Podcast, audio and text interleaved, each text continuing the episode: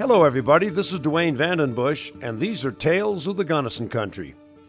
It was the evening of March 1, 1916, and a major snowstorm had hit the Gunnison Country during the fading days of winter. It was still raging when Engine 315 of the Denver Rio Grande pulled out of town the next morning, March 2nd, at 11 o'clock. Eight inches of snow had fallen by now, and a driving wind piled up overhanging drifts in the Black Canyon, 25 miles to the east, just out of Sapinero.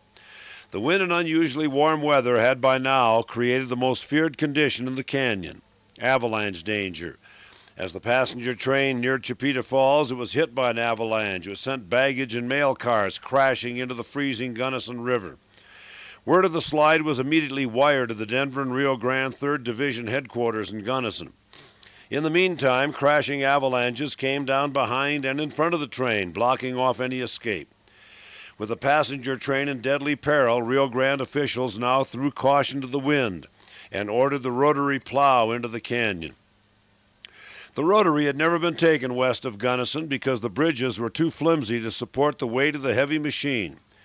Engineer Lou Lathrop tenderly coaxed the rotary two miles west of Sapinero, where, just short of reaching the stranded passenger train, it caved in a bridge. When the rotary failed to get through, frantic Rio Grande officials ordered a wedge plow crew to reach the maroon train in the canyon.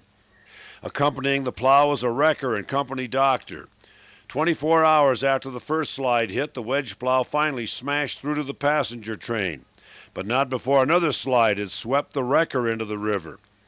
The railroad crew discovered that C.H. Matthews, the express messenger, and Earl Levy, captain of the Pueblo Centennial basketball team, were missing. Both were later found dead, and that 47 passengers were badly shaken by their trauma. Lou Lathrop later remembered that anybody who ventured into the Black Canyon that year will never forget the experience. The thaw had caused the walls of the canyon to vomit hundreds of snowslides. For the next 72 hours, the passengers and wedge plow were stalled there, listening to the constant thunder of running slides, not knowing when one would smash into their outfit. Finally, after what seemed an eternity, the slide stopped, and the passengers were released from their prison. It was a three day horror they would never forget.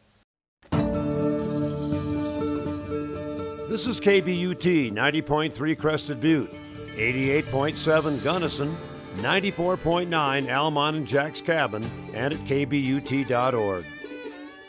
Tales of the Gunnison Country live on when you listen to KBUT. Stay tuned to community radio, and thanks for listening.